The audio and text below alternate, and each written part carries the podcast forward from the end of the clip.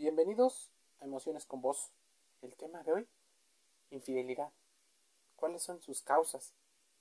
¿Qué es la infidelidad de pareja? Para muchos la infidelidad de pareja es la ruptura de una promesa de permanecer confiables el uno para el otro.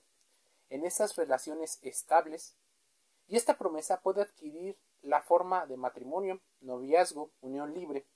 Así que, si estás dentro de alguna de estas, posiblemente la infidelidad sea un concepto que debas de entender. La infidelidad es un abuso o mal uso de la confianza que se ha depositado en el otro. Una infidelidad puede destruir una relación e incluso las emociones de los individuos involucrados.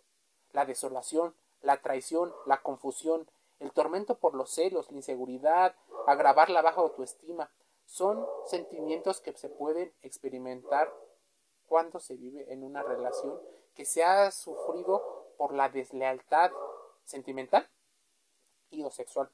En ocasiones, la infidelidad termina con la relación y en otras, algunas parejas son capaces de reparar la relación, pero en mucha o en gran medida tiene que ver con la capacidad de resiliencia y la otra es la causa de la infidelidad. ¿Qué provoca entonces la infidelidad? En ocasiones podemos llegar a sentirnos defraudados, desilusionados, devaluados e incluso engañados por nuestras parejas porque no cumplen o satisfacen lo que esperamos. Y ahí debes de tener en cuenta que para tener una vida satisfactoria, entender cómo la ilusión nos lleva a confiarle nuestra salud emocional a otras personas. Sabemos que la proyección es algo muy importante, o lo que le llaman el cuento de hadas que, se, que nos hacemos, tanto las mujeres como los hombres.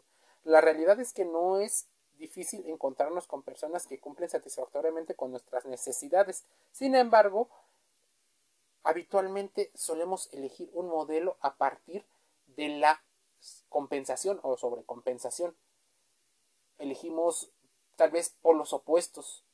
Caemos en sesgos de confirmación, o en el efecto halo, buscando más que resolver nuestras necesidades de cuando éramos niños, en la etapa de adulto es resolver eso, pero realmente no comprendemos cómo el refuerzo intermitente, cómo la recompensa variable nos va haciendo tal vez adictos a eso que llamamos amor, pero en ocasiones puede ser una situación dolorosa y triste, incluso peligrosa.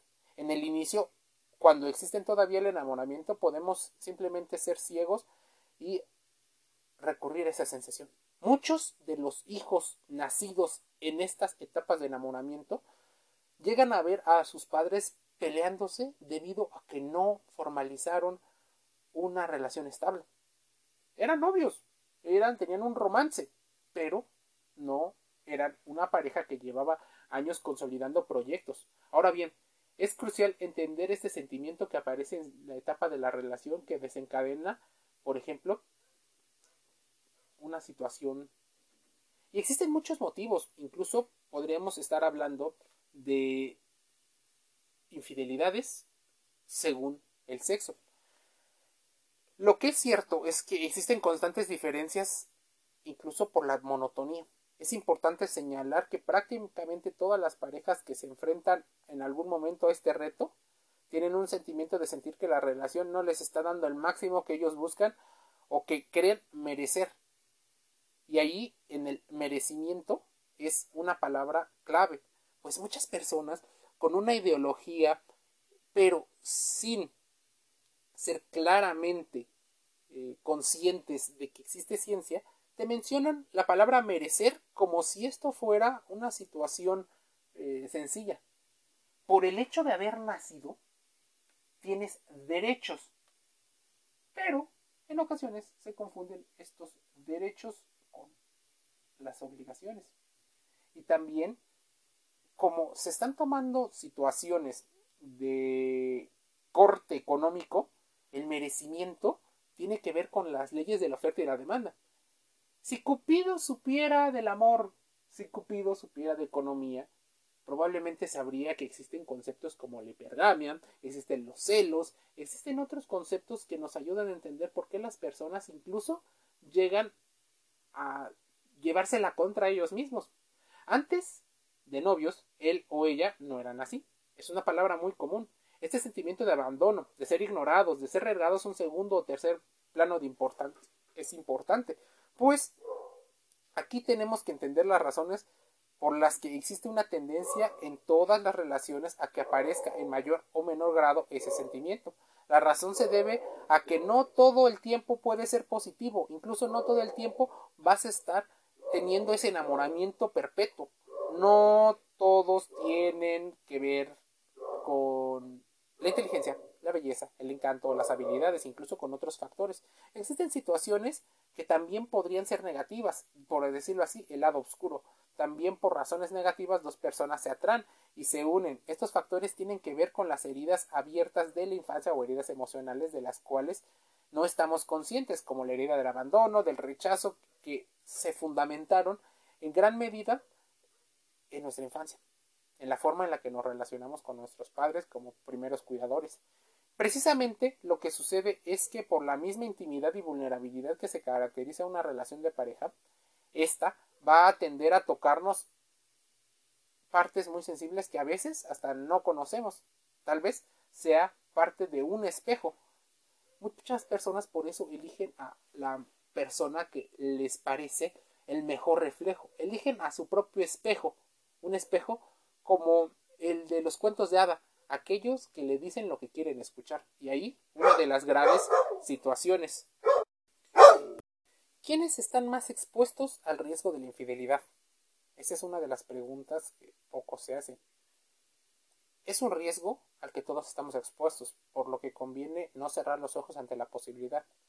No se trata exactamente de desconfiar, pero tampoco de confiar ciegamente. Confiar ciegamente es una actitud poco activa y se tiende a desactivar una actitud de alerta, que siempre llega a ser saludable debido a las seguridades que deben de existir. Existen maneras sospechadas con las que abonamos sin darnos cuenta involuntaria e inconscientemente al terreno de la infidelidad. En ocasiones somos muy victimistas, pero ¿quiénes tienden más? Ciertas profesiones, de hecho, están algunas estudiadas. ¿Una persona infiel puede volverse fiel? Probablemente sí, pero esto depende de los motivos intrínsecos extrínsecos, la educación emocional, la educación financiera que llega a tener. ¿Por qué la necesidad de saber es tan fuerte. Bueno, ayuda en muchas ocasiones a que las personas que han sido víctimas de la infidelidad o aquellos que fueron infieles se den cuenta de muchas de las cosas. Mira, en particular existen muchos estudios con respecto a este tipo de situaciones y una de las causas más comunes de la infidelidad son sentirse o percibir incomprensión. Esto es una de las situaciones que normalmente le ocurre primero a las mujeres que a los hombres. Este estado de enamoramiento constante no puede durar toda la vida al mismo nivel. Incluso no te das cuenta cómo tu química cerebral influye. La otra es que los hombres se aburren de lo mismo, dado a que eligen a una persona que les proporcionará tal vez la estabilidad en casa, pero no cumple con esa parte oscura que ellos siguen deseando. Así que los conceptos que se utilizan comúnmente ahora en redes sociales como las mujeres de alto valor o las mujeres de ensueño, esas tienen que ver con un ideal de perfección, así como los hombres de alto valor también cumplirían con una idealización. Debemos de entender que la incomodidad entre dos personas se presenta y esa es también una causa de infidelidad. También existe la percepción de la soledad o del abandono, incluso del rechazo son otras causas. Sentirse triste, aburrido, engañado por una situación incluso vengativa. La confusión entre si lo quiero o no lo quiero y a quién quiero. También la venganza. Una venganza de oportunidad o una venganza premeditada. Lo que más causas de controversia es la oportunidad y la confusión. Uno porque se trata de un lado muy animal del deseo y el otro porque tiene que ver con la subjetividad pues puede ser tomado como un motivo no muy válido debido a sus argumentos. Puede deberse a que dudaban de la relación de la persona, de los problemas existenciales, etc. Los aspectos más afectados suelen ser el emocional, el sentimental, la vida sexual, incluso lo personal y lo laboral. ¿Por qué llegaste a pensar que te faltaba o necesitabas algo? ¿Por amor? ¿Por comprensión? ¿Por algo nuevo? ¿Por atención? ¿El cariño? De acuerdo con los resultados obtenidos por muchos estudios, se encontrado que la infidelidad parte del temor a la pérdida de la pareja, lo cual representa un regreso a la carencia, donde podríamos entrar como conclusiones los términos de herida de abandono, de las teorías del apego. También cuestionarlas nos implica entender muchas situaciones. Ambos sexos mencionan las necesidades o carencias que se les han presentado en la etapa sentimental y emocional, reportando una mayor falta de amor y de atención. La pareja se basa en la unión afectiva de la persona elegida, misma que brindan un equilibrio. Y aquí también podríamos incluso hablar del sentido de propiedad, cómo nos intentamos que nuestra pareja sea de nuestra propiedad, cómo en ocasiones la monogamia forma parte de un deseo activo de tener la estabilidad y los recursos que probablemente la persona pueda aportar.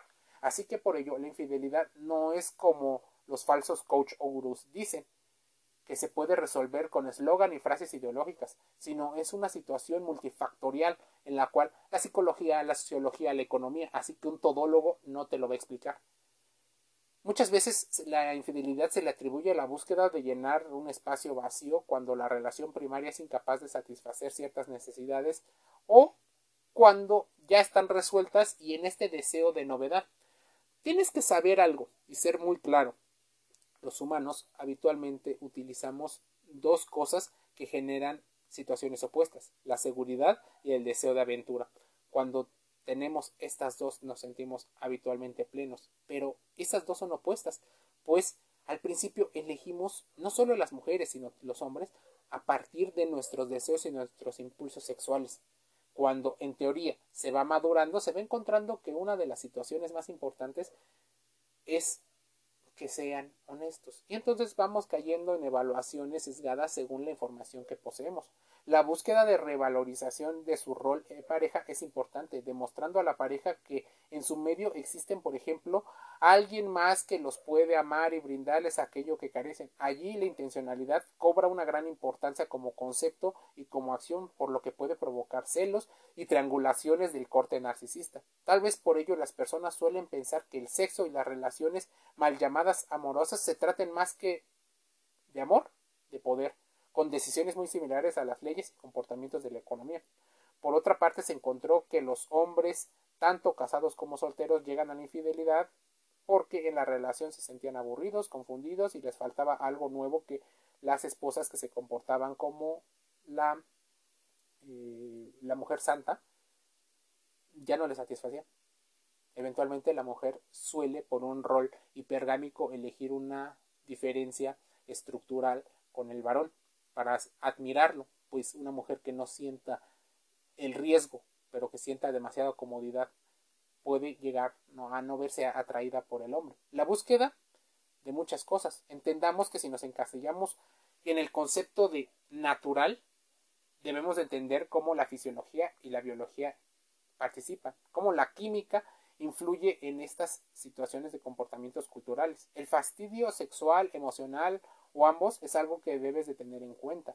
Se ha visto y se ha estudiado que los machos de diversas especies, mayoritariamente y por una gran influencia biológica, hacen que, por ejemplo, presenten una tendencia a buscar una variedad sexual, sobre todo después de una relación de largo tiempo.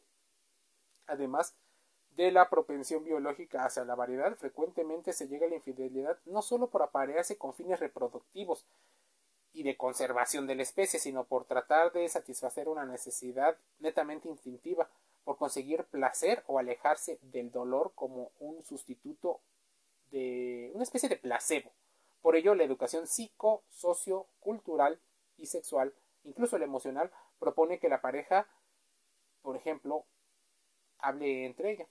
Pero no estamos cayendo en poligamias, y este tipo de situaciones que si no entendemos son riesgosas. Cuando las entendemos se reduce el riesgo y mejora la calidad de vida de los individuos que decidan formar parte de una pareja o la salud emocional, inteligencia emocional de la persona en su individualidad. Esas son unas de las reflexiones que hacemos. ¿Quieres saber más? Métete Emociones con Voz Spotify. El podcast también está en Google Podcast, en Apple Podcast y Anchor FM. Te envío un saludo.